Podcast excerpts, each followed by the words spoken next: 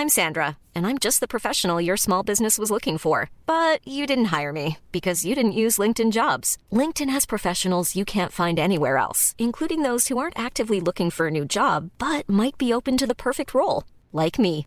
In a given month, over 70% of LinkedIn users don't visit other leading job sites. So if you're not looking on LinkedIn, you'll miss out on great candidates like Sandra. Start hiring professionals like a professional. Post your free job on linkedin.com/people today.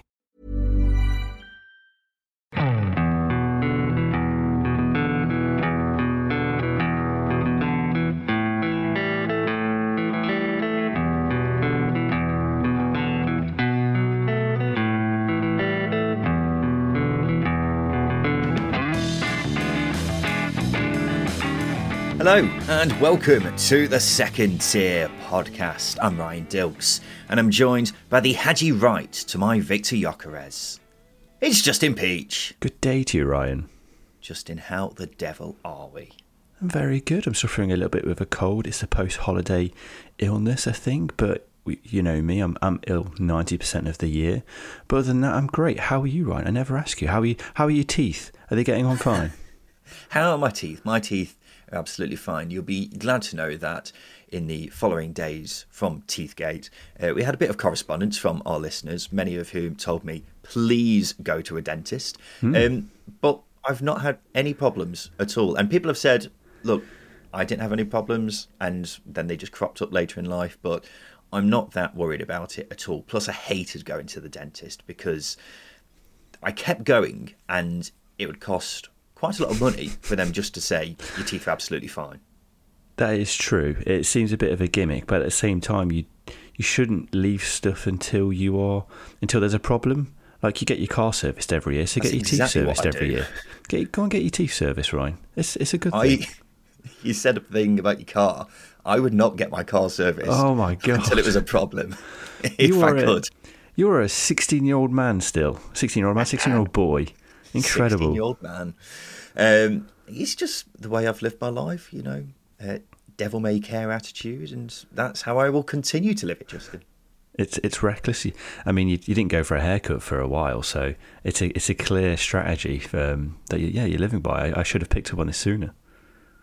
I, I was just trying something out, you know. You've had the same haircut since you were five years old, so I thought, you know, I- I'd go for something a bit different. Admittedly, in hindsight, didn't look great, but you know, you got to try these things, Justin.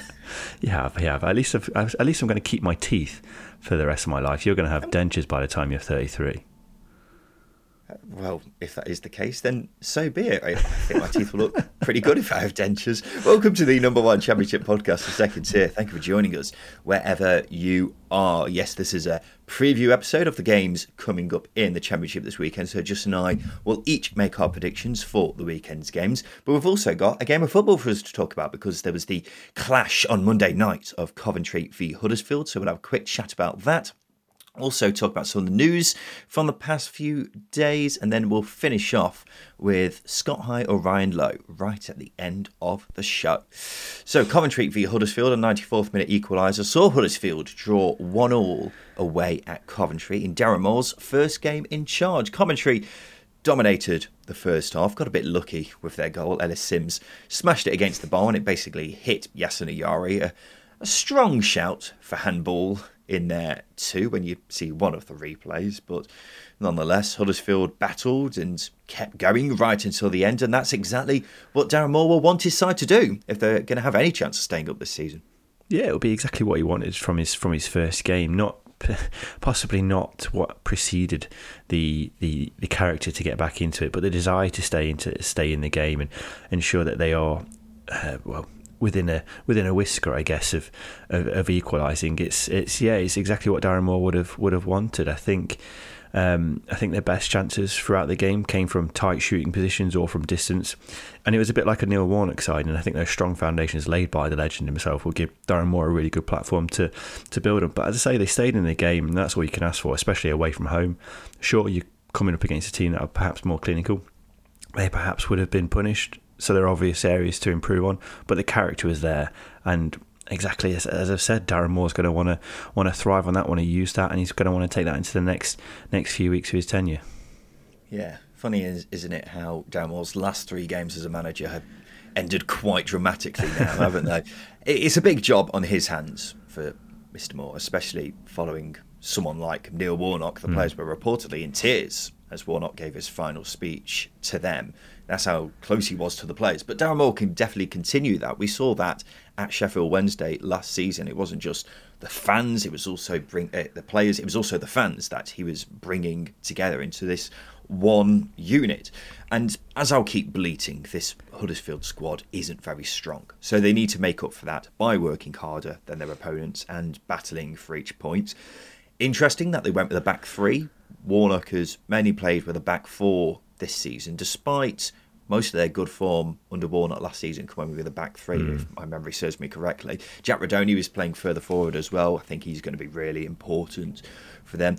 I think it was an encouraging first game for Huddersfield fans under Darren Moore. Would you agree with that, Justin? Yeah, I do. Uh, obviously, they, they weren't at their best, and we've seen them play better. But as I say, you're coming up against a Coventry side who have got a, a wealth of talent and have recruited extensively and expensively over the summer, and Huddersfield haven't. Let's be honest. So, whilst they weren't incredible and they're not playing uh, their opposition off the park in this game, they, they, they showed the the um, strong foundations they need to, to, to, to kick on and, and develop some good form. It's a theme of Huddersfield that they've been in games throughout the season, just haven't had that bit of edge that they've needed. They showed it to, to some extent here. And as I say, character gets you a long way in the championship, and as long as they keep showing it, as long as they develop it and, and use that as a as a launching pad for themselves, then they're, they're gonna they possibly might do better than many may expect for the rest of the season a very slow start for Coventry. Only two teams in Championship history have drawn more in their first eight games than Coventry's five this season.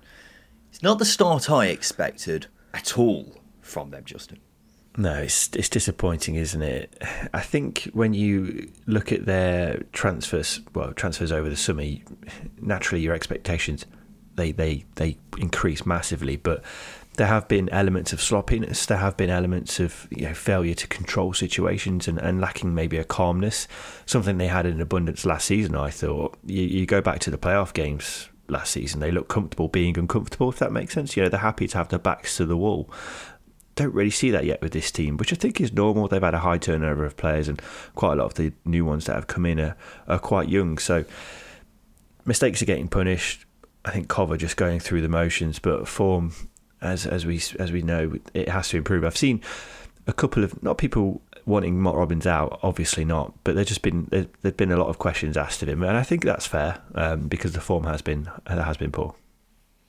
Yeah, I was expecting Coventry to be a playoff side this season, perhaps even challenge for the top two. I definitely thought they had a chance of finishing in the automatics after their summer transfer business. I would still back them to finish in the top six now, but they've got to do a lot better killing off games would be a great start. They've now dropped nine points from winning positions, which is the most in the division. If the strikers were firing, that would definitely help with that. And just in general, Haji Wright and Ellis Sims cost a combined 14 million and have one goal between them yeah. so far. Sims has been getting better, but Wright has been getting a lot of stick for his recent performances, particularly the miss in the game against Huddersfield. Injuries haven't helped, particularly Ben Sheaf in midfield. I think he's their most important player, and there's a big miss when he's not there. But then there's also the likes of Casey Palmer, amongst others, who have uh, been missing recently. So it's not been a great start. I continue to think they will be fine, and I would still back them to finish in the top six, as I say. But things have got to be a lot better from a Coventry City perspective. Let's have a look ahead to the weekend. So, in each preview episode of the second tier, Justin and I will each pick a banker, a team we think is guaranteed to win this coming weekend, as well as an outsider, so someone we think is going to win but is bigger odds with the bookies than their opponents. We're tracking how we do as the season goes on. One point for a correct banker, two points for an outsider. Whoever loses has to do a forfeit. Justin will be going on a coach trip from Sunderland to Plymouth and back if he loses, while I'll be doing a vomit inducing CrossFit workout, according to Justin. The current scores are 10 5 to myself. Mind the gap, Justin. it's mind the gap, absolutely. I, am I'm, um, I'm trying to figure out I'm trying to get into crosswords and Sudoku in preparation for my uh, my potential long journey. I've, I've been let down recently as well by some late goals, but yeah, I'm not. I'm, I'm sitting here nervously. Yeah. I did question at the start of the season why you wanted to do a forfeit. It was completely your idea, and it may be coming back to bite you. Uh, let's hear your banker then, Justin. What are you going for? Uh, I'm going with Cardiff to beat Rotherham. Uh, I find Cardiff so intriguing for a number of reasons. They're not doing anything spectacular in games, but they've generated a consistency and confidence that is pulling them through through their fixtures at the moment. Um, as I say, there are obvious signs of improvement, but you can't mistake their form of late. They've also won their last three home games going into this game and are actually one of the tightest teams in the division when it comes to not allowing opposition a high volume of chances at the Cardiff, City Stadium. So that's going to work in their favour against a side who have a really quite dreadful away record. Rotherham have conceded 11 on the road, scored just two um, in that time, and all the while not winning away from home since the 8th of November last season when they beat Sheffield United. So with that, you'd expect the uh, the Bluebirds to, to continue singing. Obviously, things aren't that cut and dry in the Championship, but if you're looking at the form table, um, and the uh, just the, the, number of chances Cardiff are, are, starting to create, and rather than being hope, hopeless from home uh, away from home, you'd expect a Cardiff win here. Yeah, Rotherham have been absolutely awful so far, particularly away from home. In my view, they're lucky to be on five points ultimately, if Cardiff can defend crosses, then it's unlikely that they'll concede because that's all Rotherham seem to have. And I will give credit to Cardiff. We both have strong doubts about them staying anywhere near the top half, but they've been in great form since the international mm-hmm. break. Three wins on the trot, and they've done it without Aaron Ramsey in the last two as well. Yeah. They are proving to be resolute.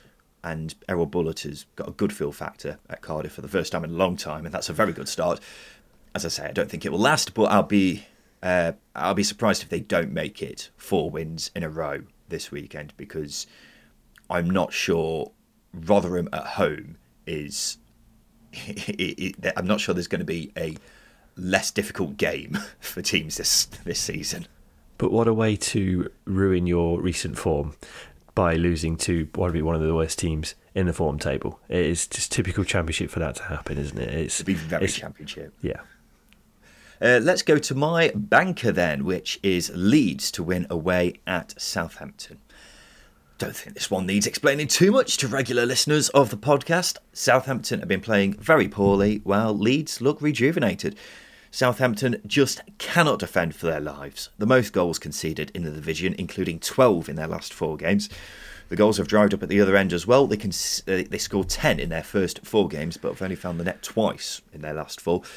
The confidence seemingly drained out of the Southampton players, and the confidence is quickly being drained out of the Southampton fans in the manager. Won't take much for the atmosphere to turn toxic at St Mary's in this one, and five straight losses will leave Russell Martin's future very much up in the air. And Leeds are probably the last team I'd want to be facing right now. Since the international break, they've battered Millwall and Watford while drawing with Hull, but they were down to 10 men for a third of that game. The pairing of Georginio Rutter and Joel Piroe have been unplayable and will be salivating at the thought of coming up against that Southampton defence. Uh, Leeds have also really tightened up at the back, not conceding in the last four. I can't see anything other than a Leeds win here, Justin.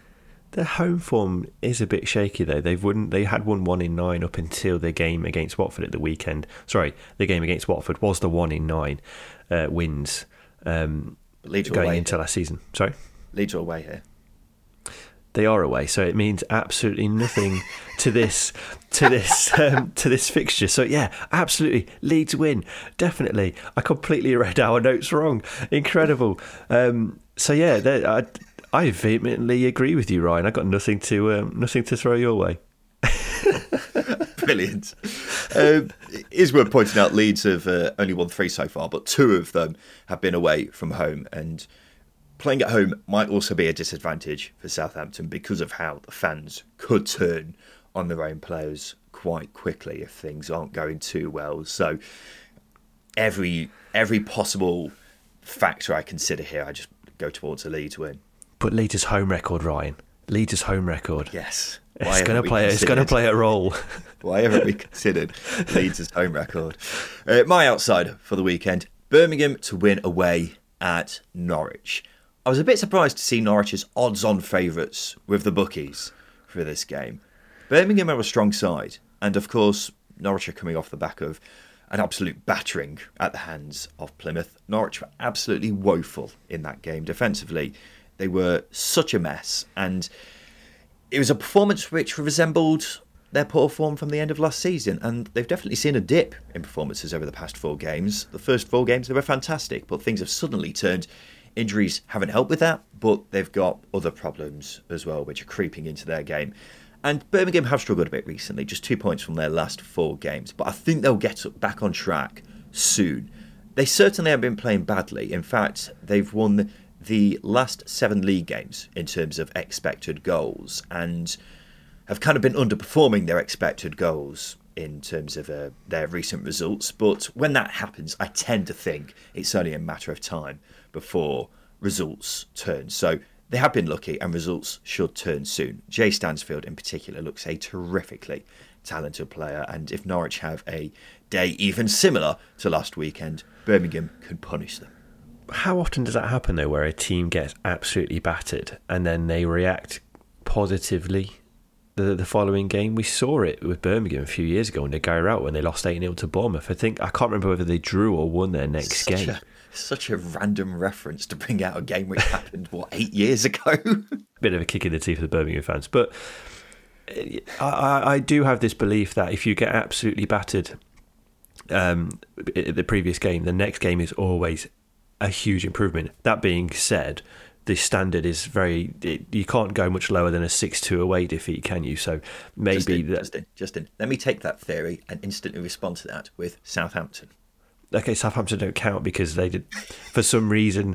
For some reason, Russell Martin is not learning from each game. He's just still trying to deploy this methodology that is clearly leaving huge mile width uh, spaces in their midfield that teams can just run through. So, and I don't think, I mean, David Wagner has never played like that. So I think David Wagner is a little bit more prudent in the way he sets his teams up than than Russell Martin is. So I, I don't think there's that much naivety there for Norwich to allow Birmingham to to walk over them, especially at Carrow Road. Yeah. Well, I think your theory is one of those things that fans think happens, but doesn't necessarily always happen. I don't think teams get battered two games on the bounce unless you're Southampton. Um, I think t- what tends to happen is teams play better but don't necessarily respond with a positive result all of the time. Um, so that, and, and, as I say, Birmingham have been playing a lot better than their results suggest. So I can quite feasibly see uh, Birmingham getting something from this game. Justin, what's your outsider for the weekend?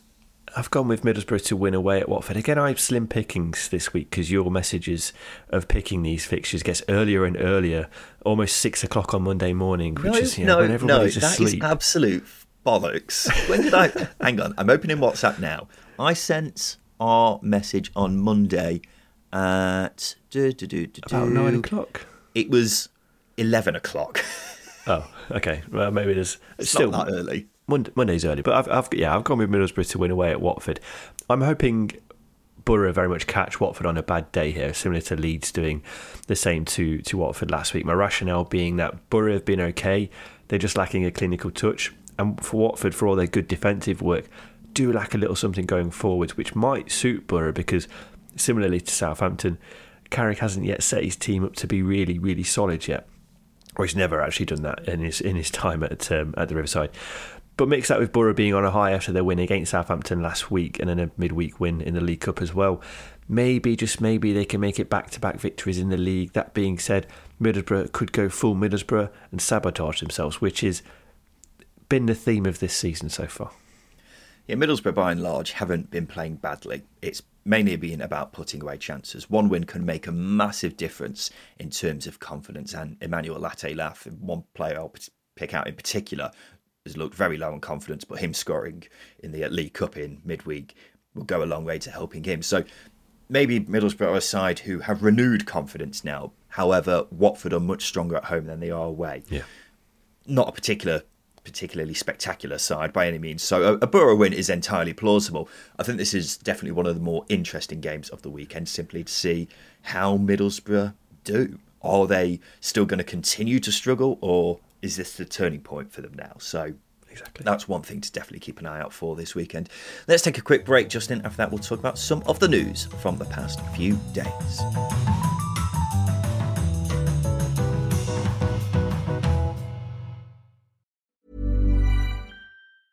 A lot can happen in three years, like a chatbot may be your new best friend. But what won't change? Needing health insurance. United Healthcare Tri Term Medical Plans, underwritten by Golden Rule Insurance Company, offer flexible, budget friendly coverage that lasts nearly three years in some states. Learn more at uh1.com. I'm Sandra, and I'm just the professional your small business was looking for. But you didn't hire me because you didn't use LinkedIn jobs. LinkedIn has professionals you can't find anywhere else, including those who aren't actively looking for a new job but might be open to the perfect role, like me. In a given month, over 70% of LinkedIn users don't visit other leading job sites. So if you're not looking on LinkedIn, you'll miss out on great candidates like Sandra. Start hiring professionals like a professional. Post your free job on linkedin.com/people today.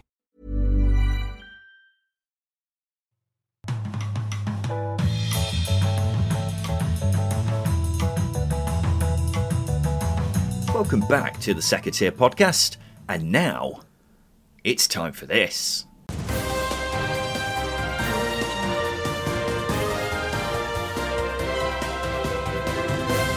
Yes, it's time for the news, and Sheffield Wednesday manager Xisco Munoz is still in the job despite two points from eight games. I've included this in the news, Justin, because I thought he'd definitely be gone by now, especially because the Sheffield Wednesday Twitter account hadn't tweeted for nearly 48 hours. That's usually a dead giveaway when a, a manager is about to get sacked. And look, I, I want to make it clear that we're not calling for him to get sacked because that's just not very nice.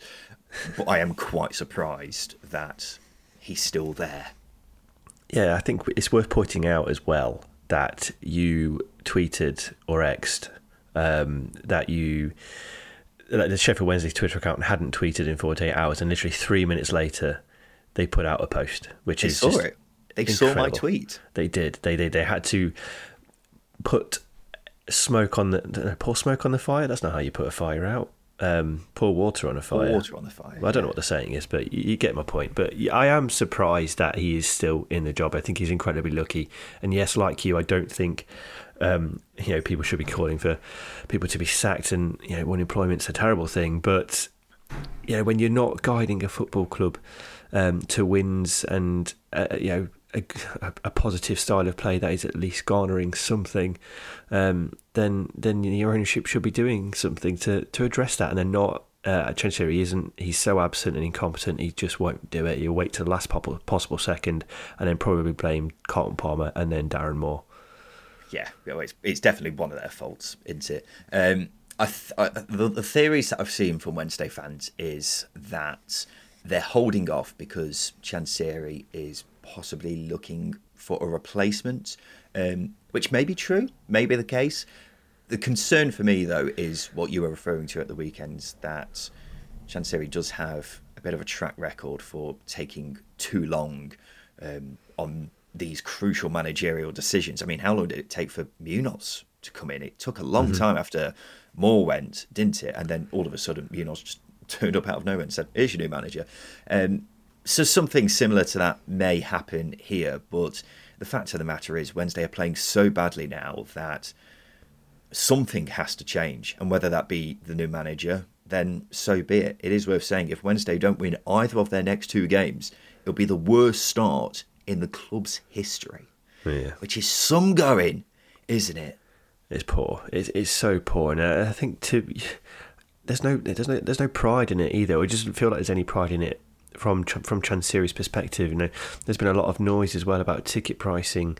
It's just not a good place to be at the moment, and which is such a huge shame considering the the playoff, the way that, the manner in which they won the playoffs last season should be the catalyst for positivity, should be the catalyst for change, should be the catalyst for pushing up the table, which I genuinely thought was possible under Darren Moore and under some sound, not ownership, but sound running of a football club. And it's just gone backwards so fast, so, so fast. It's quite staggering, really, how, how quickly it's dropped. Yeah, that was just five months ago. And the contrasting atmosphere at a football club could not be Unreal. more different in such a short amount of time. QPR have signed USA international Reggie Cannon on a free. The defender had left Portuguese side Boavista in the summer, allegedly because of unpaid wages, but we'll just leave that one there. Um, he's traditionally a right back, but has been playing more as a centre back in the uh, in a back three over the past couple of seasons. I assume he'll be playing where Osman Kakay has been playing for QPR so far. With regards to how good he is, I don't really know. I think a lot of QPR fans have seen USA International and instantly thought they've played a blinder, but he hasn't been called up for them in the past year. He played nearly every game for Boavista last season, though. They finished ninth in the Portuguese league. A fair question to ask, though, is he was released in June. Why is it taking so long for a club to pick him up?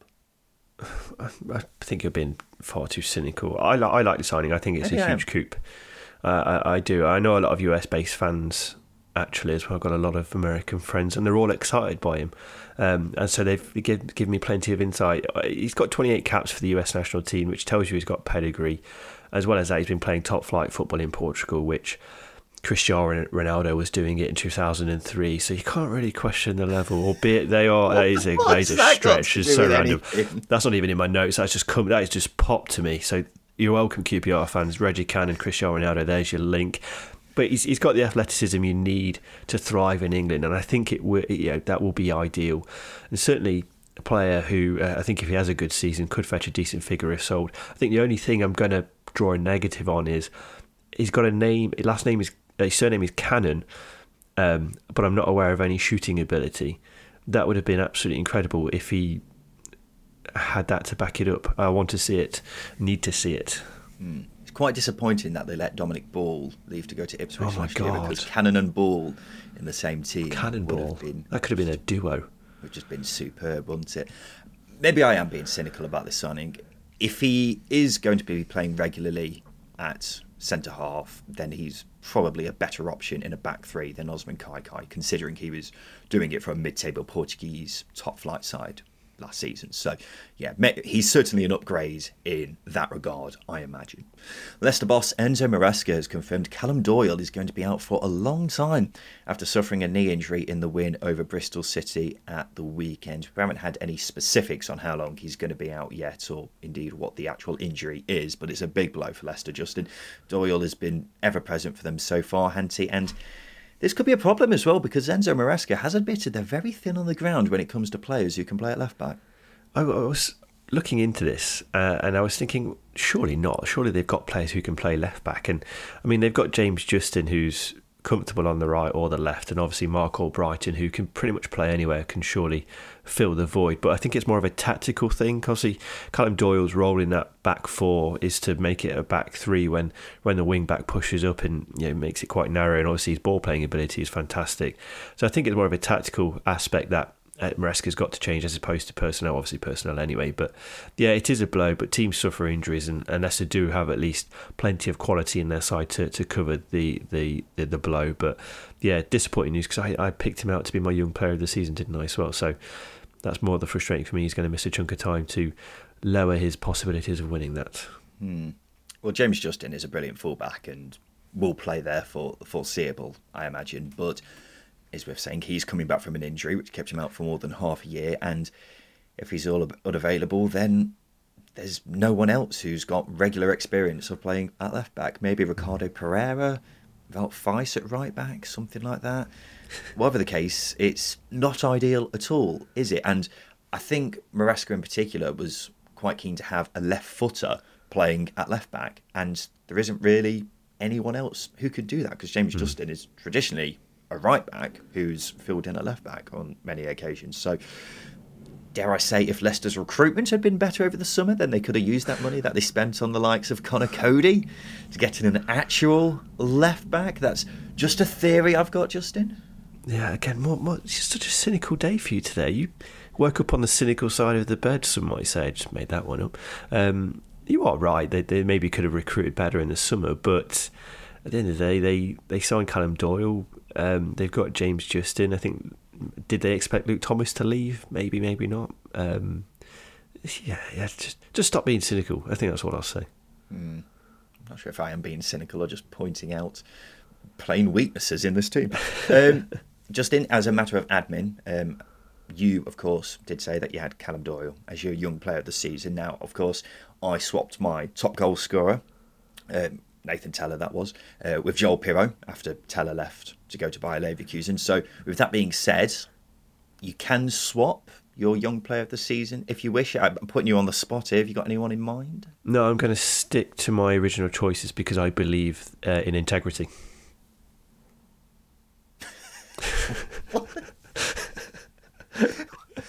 Is it got anything to do with integrity, or is it just a case of look? It, it's a bit of fun, and it, it, your player's going to be out now for a long time, so you can swap him if you want. Listen, if the abuse we get on Twitter is for a bit of fun, Ryan, it's not. This is real life. This is serious I stuff. love it. I don't love it. I don't pay any attention to it whatsoever. And finally, Blackburn winger Ryan Hedges is set to miss at least three months of the season with a hamstring injury. He only lasted 10 minutes in the game against Ipswich, and he's had a really good start for them, hadn't? So this is also quite a big blow. Yeah, he's he's a big loss. He's a big loss. He's got so much drive and dynam- uh, dynamism in, uh, in that Rovers team, and I think him him being out, yeah, does leave a, a huge gap. Because I think the frustrating thing is he's he's really grown over the last sort of yeah twelve to twelve to eighteen months. Um, mainly, I wasn't uh, particularly whelmed by the, the signing when he when he first came in, but he has been fantastic. And as I say, he's got that um, he's got that flexibility and versatility for, for Rovers, and he's got that pace to get in behind as well. And obviously scored that one of the goals of the season against Watford. So yeah, he's, he's clearly got quality, and for him to be out for three months is um, yeah, it's disappointing. Yeah, he's been their main creator so far as well, making 17 chances. The next highest is Sammy Szmodics with 11. So losing that creativity could be a bit of a problem because Blackburn so far have not really had too many issues with creating mm-hmm. chances. They've actually been quite good at that this season. So could that productivity in terms of going forwards be scaled back with Hedges' injury? I'm not too sure, but yeah, it is a blow. Um, and three months, not the longest amount of time, but there's a lot of games to be played in that time. So yeah, it's a, it is a big, big blow for Blackburn. Now it's time for this. Scott High or Ryan Lowe? Neil Best is fucking shit, mate. Yes, it's time for Scott High or Ryan Low. This is the game where we have to rank four things from highest to lowest. It's as simple as that. There's three questions. This week, Justin is providing the questions to me. So what have you got for me, Justin, you bastard? I've got three really good, uh, really good choices here. Um, cool. Don't know, don't know why I'm pressuring like that.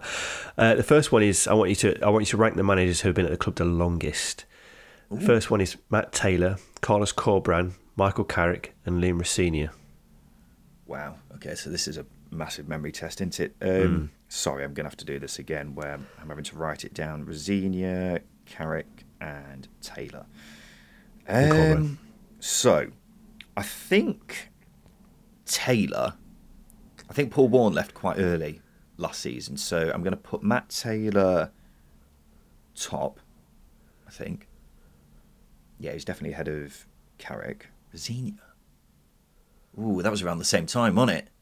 No, it wasn't.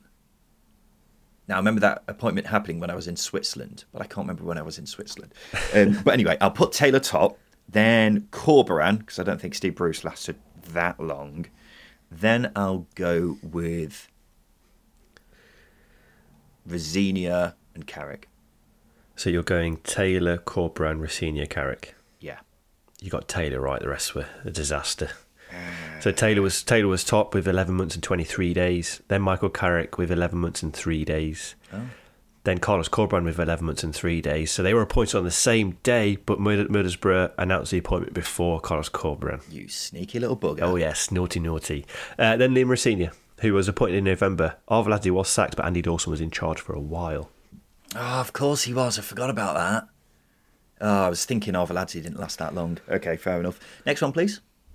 the next one is I want you to rank who Leroy Lita has made the most appearances for. Jesus Christ.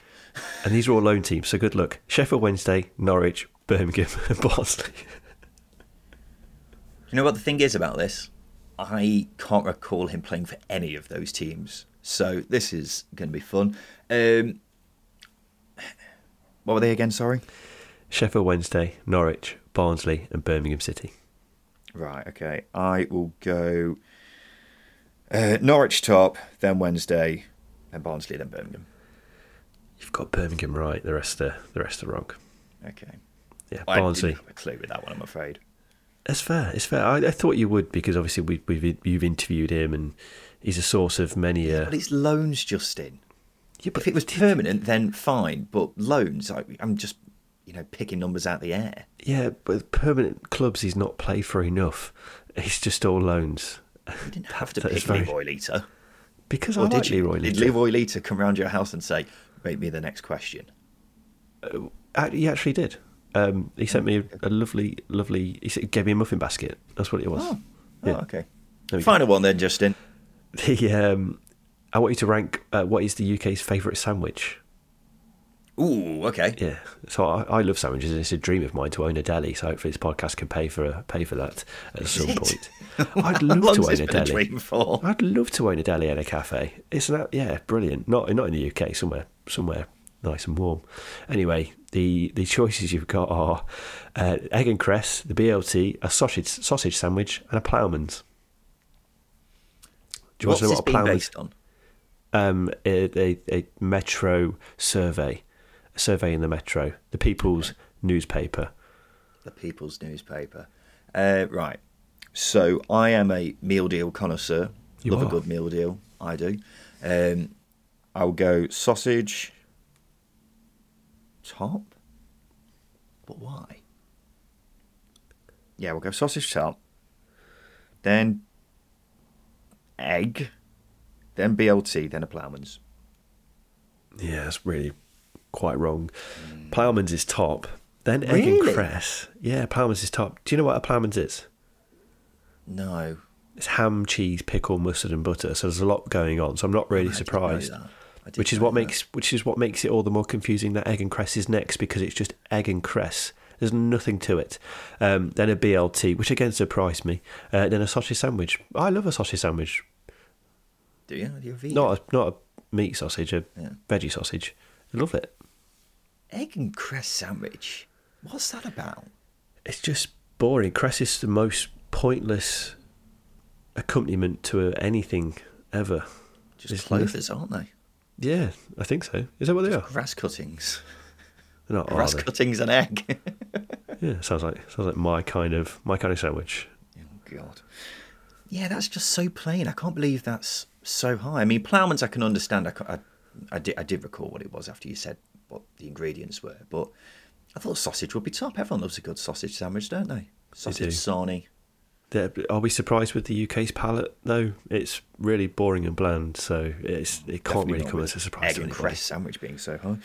There we go, ladies and gentlemen. This has been the Second Tier Podcast. We'll be back again on Sunday to go through all the games coming up this bloody weekend. So we look forward to seeing you then. This has been the Second Tier Podcast. I've been Ryan Dilks. I've been Justin Peach. And a big thank you for listening.